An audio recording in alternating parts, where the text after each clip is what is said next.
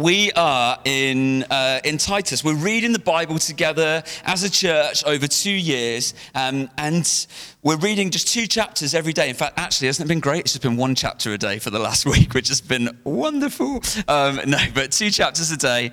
Um, and we're not doing it so that we can say we've read the whole Bible. We're not doing it just so we can learn, but we want to do that as well. We are doing it because we want to spend time with Jesus every single day. We want to be with him. We want to learn from him. We want to become like him. How do we become like him? It all starts by being with him. And so we just want to open his word. We've, we've got the words of God from his heart written down and we can read them. And, and so we're reading it every day. And there are bits that we don't get and bits that are weird and bits that kind of freak us out. But even those bits you want to read, because as we read them, even when we don't understand them, they turn our hearts just one degree each time and align us with heaven so that we can, we can tune into his voice, experience his presence. That is what it is about. And that is why we do it.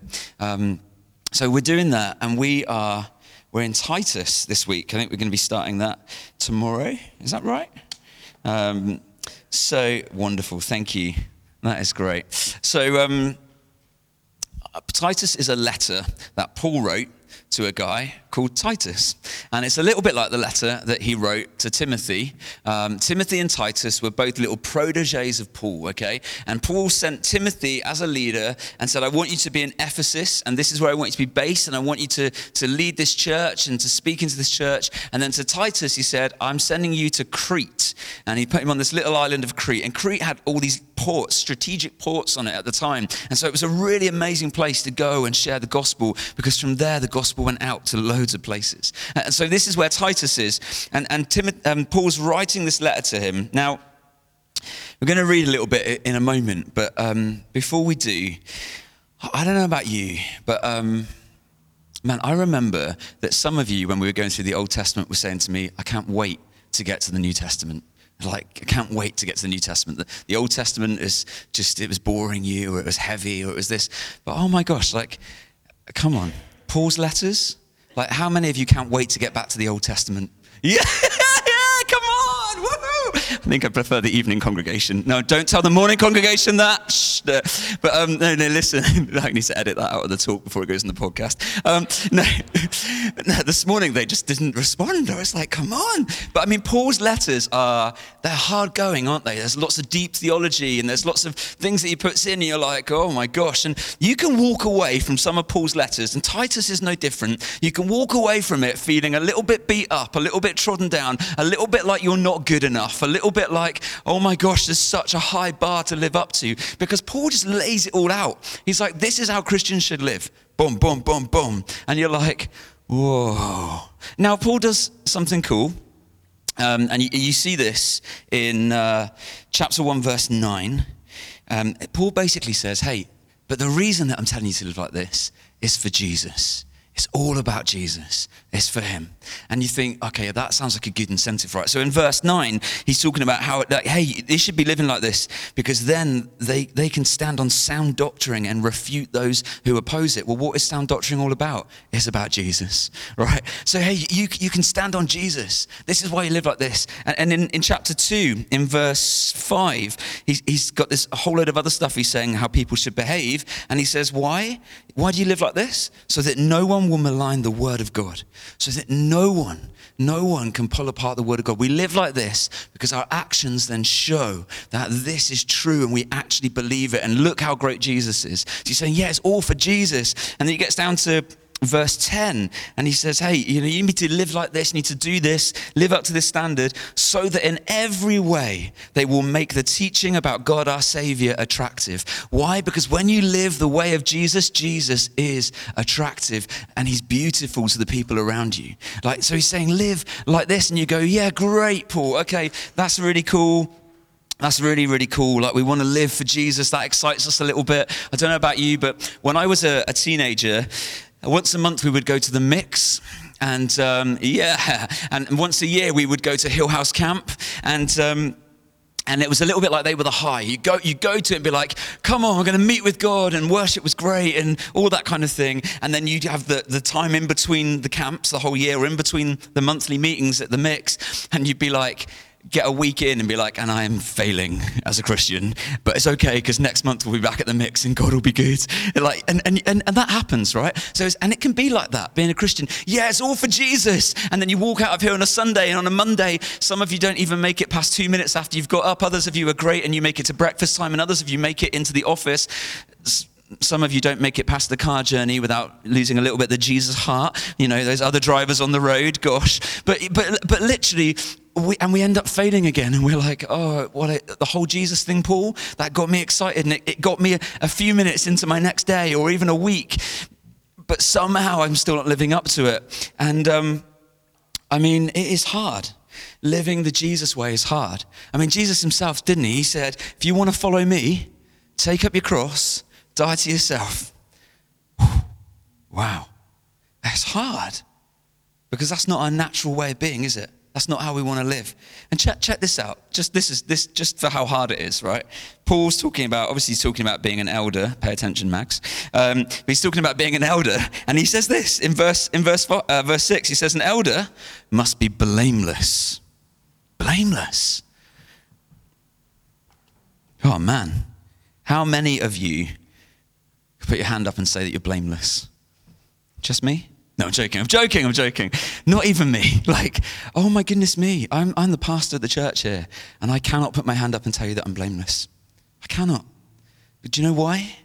There's only one human being ever to set foot on planet Earth who was blameless, and his name was Jesus. His name was Jesus. Nobody else is blameless. Only him. Only him. And Paul's saying, be blameless. You're like, oh man, this is hard. This is really hard. Um, and then you get into uh, chapter 2, verses 1 to 10. And I'm, I'm not even going to jump into that. I mean, you, you, have a read down that, and it's like, tell the old men that they need to be like this, and the older women that they need to be like this. And I'm just going to put it out there and say, I'm not telling the old men and women to be like anything. They, I'm going to get in trouble. No. if, if, if Paul wrote me a letter like that to this church, I'd be up here and be like, right, right, guys, Paul said, and I'd be reading it out. I'm like, whoa. So, no, no, but, and you read the stuff that he's calling you to do, and, and the young men and the young women, and this is how you should live, and you should be like this. And you're like, I feel for Titus, because man, if he had to say that to his church, I mean, probably I should be saying it to us, right? And you should be saying it to me. Like, this is, this is what we're called to. But it's hard. It's really hard. It's really, really hard. And then there's this little verse. And, you, and I think we read this verse and we go, oh, that's a nice verse. Chapter 1, verse 15 says this To the pure, all things are pure. Oh, isn't that lovely? To the pure, all things are pure. But to those who are corrupt and do not believe, nothing is pure. In fact, both their minds and consciences are corrupt. And we go, oh, yeah, to the pure, all things are pure.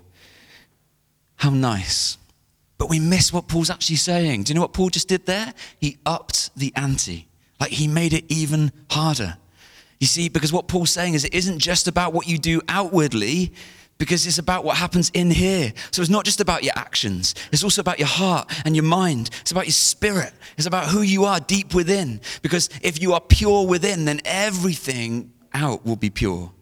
But if in here isn't pure, then everything that comes out isn't going to be pure. And Paul, just, just so you don't think that Paul's off on one, but oh, but Jesus was lovely. Paul, I'm with Jesus. Just so you don't think that it's like that, because it isn't. I mean, like Paul loved Jesus, right? He is so passionate about Jesus. And so Paul's just building on the teaching of Jesus. Uh, in Luke chapter 11, verse 40 and 41, let's just jump there. Um, Luke 11, 40 and 41. This is Jesus speaking. And he says this You foolish people, love that. I imagine in, in the Greek, it's probably a lot stronger than that. But yeah, anyway, we'll go with that. You foolish people, did not the one who made the outside make the inside also? But now, as for what is inside you, be generous to the poor, and everything will be clean for you. As for what is inside of you, it isn't just about what you do, but what is in you. In Mark uh, chapter 7, verse 15, um, oh, Jesus speaking again, okay? And Jesus says this Nothing outside a person can defile them uh, by going into them. Rather, it is what comes out of a person that defiles them. It's what comes out of a person. So this isn't just Paul kind of jumping on one. This is Jesus. This is the teaching of Jesus. What is in you is important. Do you remember the, the Matthew 5? Don't if you watch that one online, the teaching from uh, the Sermon on the Mount. Like Jesus ups the ante. Do you remember that? Jesus says, Hey, you've heard it said, not to commit adultery, but let me tell you, don't even look at a woman lustfully. Like what your, your inward desire, that is, is, is really important because what's in here affects what comes out. And in Romans uh, chapter 14, verse 23, Paul writes this He says, Everything, everything that does not come from faith is sin. Everything. Do you know what? It's not just about good and bad or moral right and wrongs. Everything that doesn't come from faith, even if by worldly standards is good, it is sin if it isn't. You see, faith is walking towards God, but sin is walking away from God. And so if I'm walking away from God, right, I'm missing the mark, hatar in Hebrew, I'm walking away from God, I'm not on target. It doesn't matter how many good things I do, I'm walking to death because that way is life. That way is life. It doesn't matter what you do that is good according to the world standards. If it's not rooted in faith, it is sending you the other way. That's, that's what the scriptures say. And, and that's what Paul's getting at with this letter to Titus. You notice how Paul talks about corruption in verse 15? But what does he say corruption is? Look, look, he says this Those who are corrupt and do not believe. What is corruption? It's not bad actions in the world. Corruption is not believing in God. Corruption is a corrupt heart. Corruption is a broken humanity, the image of God destroyed within us. That's corruption. And when that in here is corrupt, everything that comes out is corrupt. Now, you may, do you remember the verse? Um, gosh, was it a week ago maybe in, in, home groups? We were reading in 1 Timothy, and there was that verse about um, the sins of people that go before them, but then there are the sins of people that trail behind them. And I love that because actually, you know what? Some people's sin is obvious and you see it straight away. But other people, they look like they're doing really great. But you don't see the impact of their sin, of the corruption within them on the world around them until later. It lags behind them. And Paul's just getting at that here if we are corrupt in here, it doesn't matter how good you look to the people around you, at some point, your brokenness is going to impact you and is going to impact the people around you and the world around you. Like, wow. It's hard to be a Christian, right? Be holy as I am holy, says the Lord God Almighty. Whew. Gosh. Anyone else feel like they're failing? but let me just tell you this if you read Paul's letters and you feel like that, I promise you it's because you've not read it in context, right? It's because you've not read the whole thing. We have a habit as Christians of reading bite sized chunks of the Bible, which is why we're trying to read chunks of it in one go, two chapters a day, and we're getting through, like, a, depending on the size of the book, we're getting through them in a week or two weeks or a couple of days, whatever. But we want to read it all because when we read it together, we get more of the context, we get the flow, we get the heart behind it. And, and so um, I wanted to take a moment and I want to read, and we're going to hang out here for a little bit. I want to read chapter 2, verses 11 to 14. You see, because Paul isn't trying to make it hard for you. He's just simply telling you this is the way of Jesus, which can make you feel like you're failing. It can feel difficult. But when you suddenly discover what's really going on, wow, there's hope and there's life and there's possibility. So listen to this, verse 11. For the grace of God has appeared that offers salvation to all people. It teaches us to say no to ungodliness and worldly passions and to live self controlled, upright, and godly lives in this present age while we wait for the blessed hope, the appearing of the glory of our great God and Savior, Jesus Christ, who gave himself uh, for us to redeem us from all wickedness and to purify for himself a people that are his very own, eager to do what is good. You see, here's the key, right? Live like this, Paul says. Live up to this high standard. Live up to it. But here's how you do it by the grace of God. By the grace of God. And, and what I love about this, and this is, this is the line that when I was reading this, I just felt the Holy Spirit resting on. It just jumps out at me. And I was like, this is it. This is what I believe God wants to say to us today, church. It is this. Now, all of this is possible in this present age. You see that line? In this present age. All of that is possible now. So often, as Christians, I think we end up kind of thinking, oh, one day when we all get to heaven, it'll all be perfect and it'll all be put right. And praise the Lord, it will. but that doesn't mean that it isn't possible for us to experience something of heaven now, something of the fullness of life that Jesus has called us into now. Paul says it is possible in this present age. Like, wow, it is possible. It is possible. You can say no. You can say no. How? By the grace of God. And we're going to talk about what that is in a moment. But the grace of God teaches us to say no. What is it you're struggling with? Do you remember last week I talked a little bit about um, a kind of overcoming pornography? Okay, and, and, and, I said, didn't I? I talked a little bit about how when you start thinking about what you need to stop doing, the more you think about it, the more it consumes your thoughts, and the more you end up wanting to do it, whatever it is. You see, here's the thing we need to say no to that stuff. But in order to say no to that, we need to see what the yes is. Where's your yes? Where's your yes? You see, also, it's not just about saying no to the outward thing. Like, that's really difficult. You say no to the outward thing and you manage for a day, and then suddenly you're like, oh, and I've done it again. I've screwed up again. I was rude to that person. I, I'm harboring hatred in my heart towards that person. I, I, don't know, whatever it is, I've lost my joy because of this and blah, blah, blah, blah, blah. Like, and, and we want to say no to those things, but it's so difficult to say no to those things. But here's the thing you don't say no to those things, you say no to the ungodly and worldly passions. That's what you say no to. You say no to what's in here. You see that Paul says it teaches us to say no to ungodliness and worldly passion. You don't say no to the act, you say no to the desire. You say no to what is in here. You say no to, to the thing that is growing within you so that you can say yes to what God wants to put in you. You can say yes to His Spirit. You can say yes to love and joy and peace and patience and kindness and goodness and gentleness and self control. You can say yes to that because you say no to the thing in here that is growing from within. That's what we get to say no to. Um, what goes on inside affects what comes out. And we can go on saying no to the outward thing, but I say no to that one thing, and then the next day this other thing pops up again. And the problem is, is I haven't dealt with the root of the problem. I'm just dealing with the fruit of the problem. And I need to deal with the root of the problem. I need to say no to that before it even shoots up and becomes a little shoot in my heart. That's what I need to say no to. That's it. Now, Paul goes on and he talks about the fact that we can say no to that stuff, but then we also can live self controlled, upright, and godly lives. We can live those lives.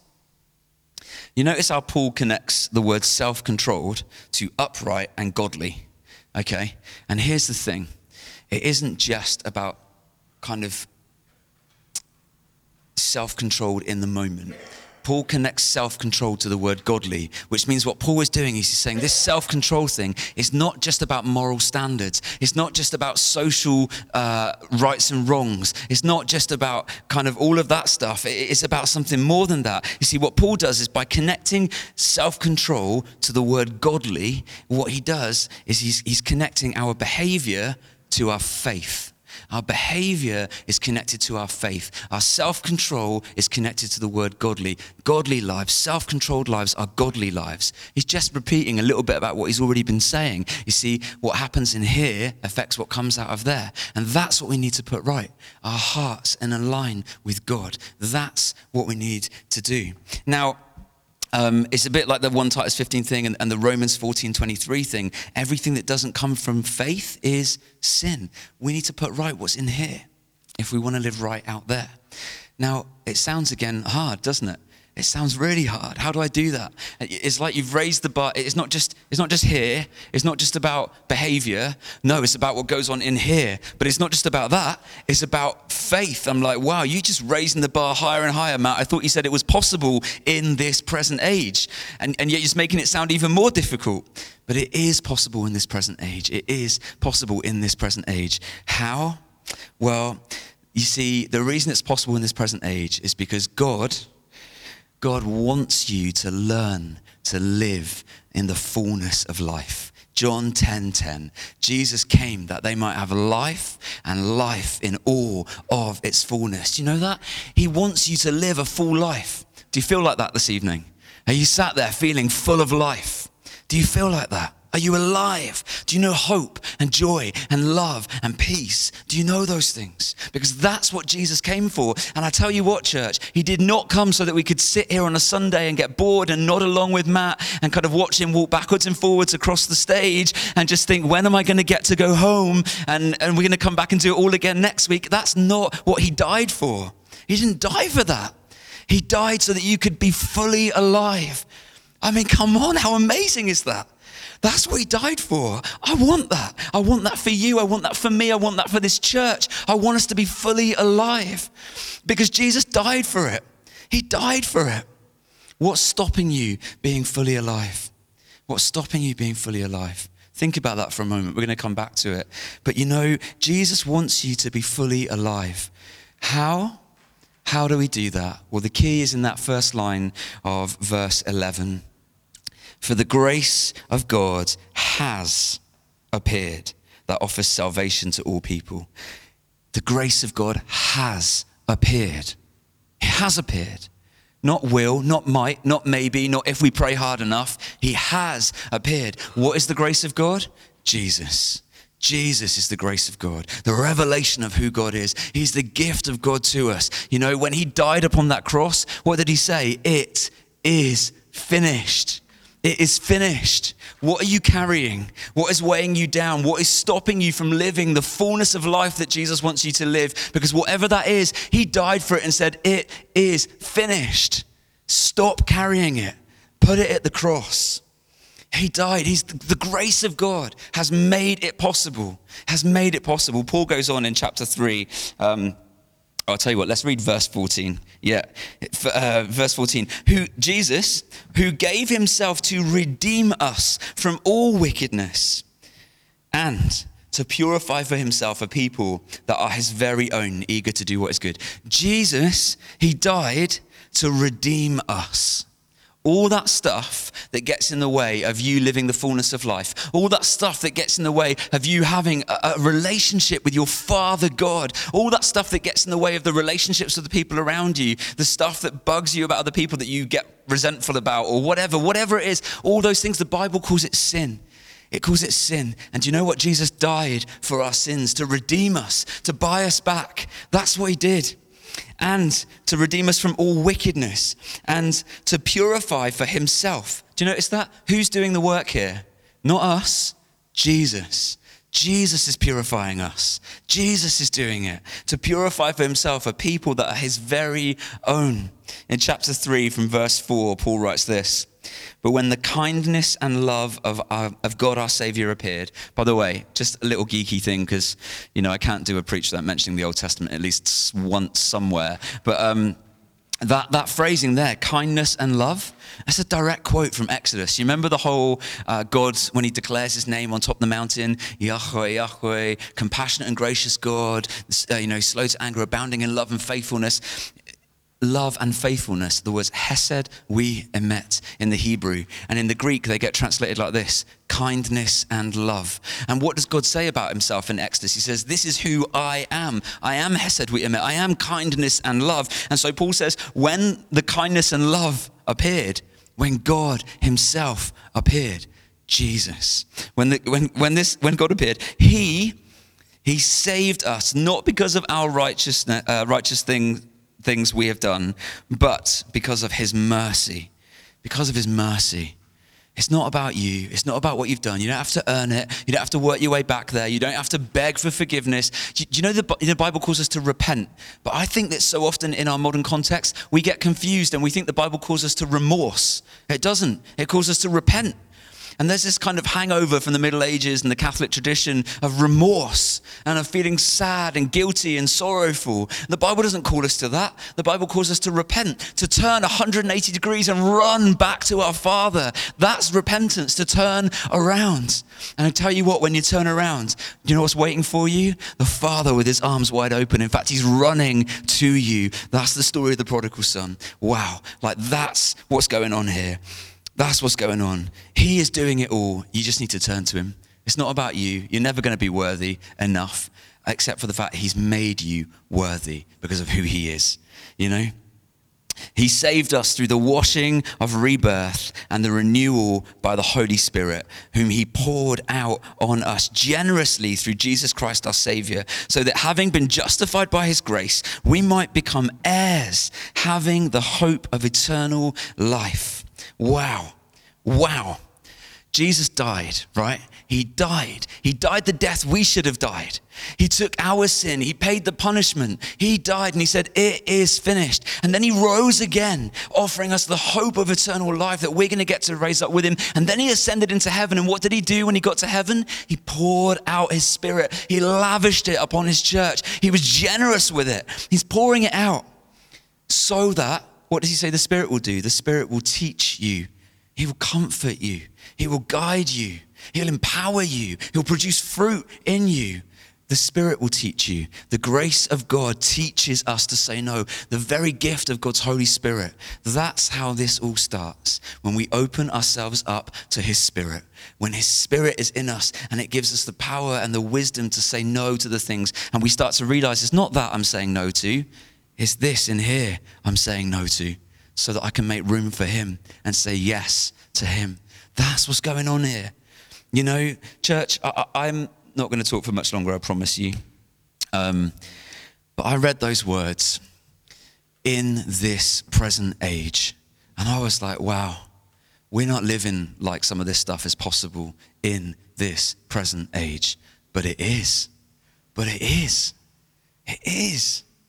I mean, come on. I want that. I want to live in that. I want us to live in that. It is possible to live in hope. It is possible to experience healing. It is impossible to discover joy in the midst of extreme pain and sorrow. It is possible. It is possible to find peace. It is possible to discover that you are part of a family and you are loved and that you can love. It is possible uh, just yeah, all of that stuff to, to, discover trust again where maybe that was stolen from you. All of that is possible. You, you know, uh, this morning I gave this example and I'm going to give it again tonight because I think it's a good one. But I, I think um, it is possible to forgive. It's possible to forgive. I think some of us sometimes really struggle with forgiving people. And, and Jesus calls us to forgive. He calls us to forgive. In fact, the scriptures say if you don't forgive, you won't be forgiven. I'm like, ah, there's another thing to live up to. But I'm like, God, I hurt so much in my pain. You really want me to forgive that person? Yes. Yes. Why? Because I've forgiven you. I'm like, all right. Like, but you know what? It is possible. It is possible. And here's the thing when you hold something over someone, oh man, that's a heavy weight to carry. That crushes your spirit. To hold something over someone, it, it breaks a person. It's heavier than we realize and it crushes us. But when we hold something over someone, do you know what? Do you know what you're really doing when you hold something over someone? You are denying the truth and the power of the cross of Jesus for them and for you. Why do you want to do that? You know what? When you hold something over someone, you are believing a lie. Because Jesus said, It is finished. It is. So let it go. It is finished. But when we don't believe that, we believe a lie. Who is the father of all lies? Satan. He is the father of all lies. And do you know what? He's been lying to humanity since day one, right in the Garden of Eden, and he's still doing it now. I don't want to believe the lie. There are things in my life that he speaks into. And you have to be really wise, you know? You have to take captive every thought. You have to discern is that really in line with God's word? No. Well, then where's that come from? Well, from someone else. That's not come from the Lord. Oh, right. I'm rejecting that. I'm saying no to that. That thing that I thought was in me is in me by someone else. I'm saying no to it. I'm saying yes to the Word of God. Even when the Word of God challenges me, even when the Word of God is hard, even when the Word of God doesn't line up with the things around me, I'm going to say yes to it because it is where life is found. He is where life is found. I'm say no to the father of lies. And check this out. Look at what Titus, uh, what Timothy, uh, sorry, Paul writes to Titus in chapter 1, verse 2, right? He says, We've got the hope of eternal life, which God, who does not lie, promised before the beginning of time. God, who, who does not lie, he does not lie. And what has he told us? It is possible in this present age it is finished and you can know the fullness of life. You can live like this. This is not something that I'm calling you to try and live up to. This is something that I'm inviting you into because I have made a way for you to let go of the hurt that you're carrying, for you to experience joy, for you to step into peace, for you to know healing, all of that stuff. God is saying, Come, come, come, because the grace of God has appeared and it is possible in this present age wow, like, come on. Oh, it is possible. So I, I wonder, church, I'm going to stop, I promise there, right? But um, I wonder, what are you carrying? What are you carrying? What is stopping you experiencing love with people around you or trusting people around you? What is stopping you truly becoming part of this fellowship and throwing yourself all in? What is stopping you from feeling joy and peace? What lie are you believing? What are you holding over yourself or over somebody else? What are you carrying guilt and shame for?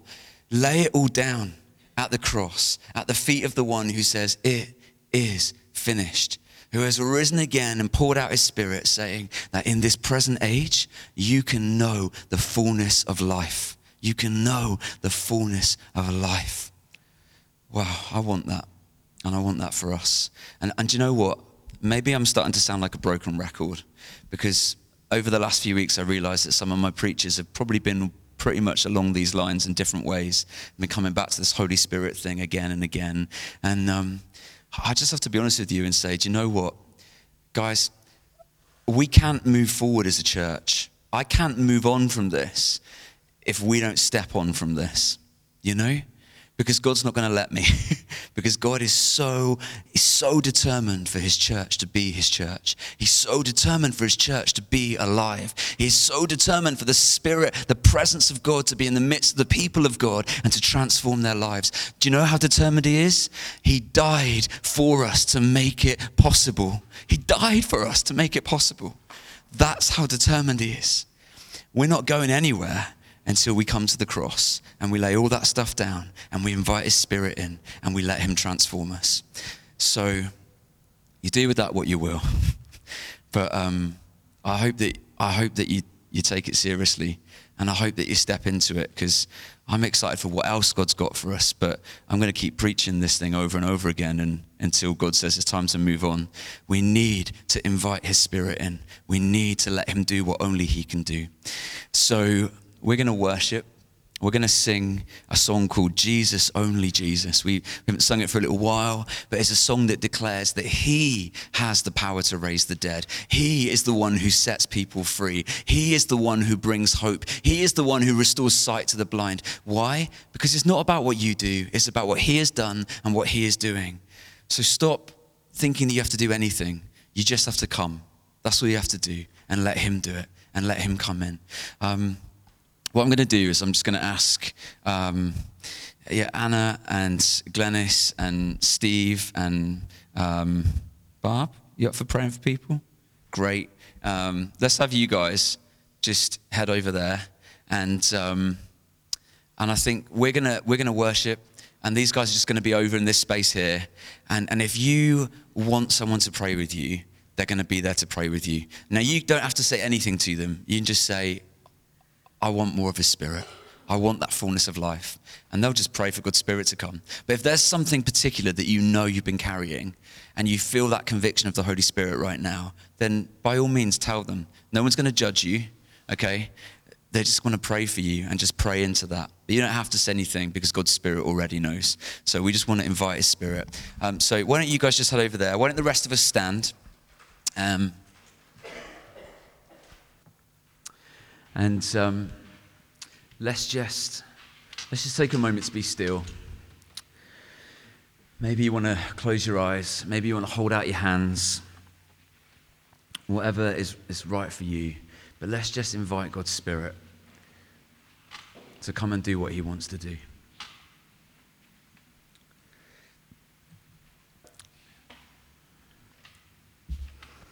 I thank you, Jesus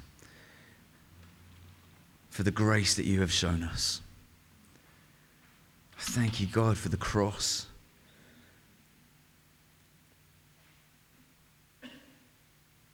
And all that you invite us into. And we say tonight, we want that.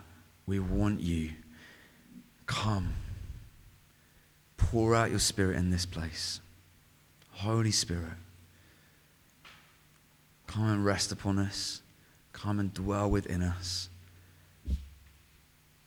Come and have your way in our hearts and lives tonight. Come, God.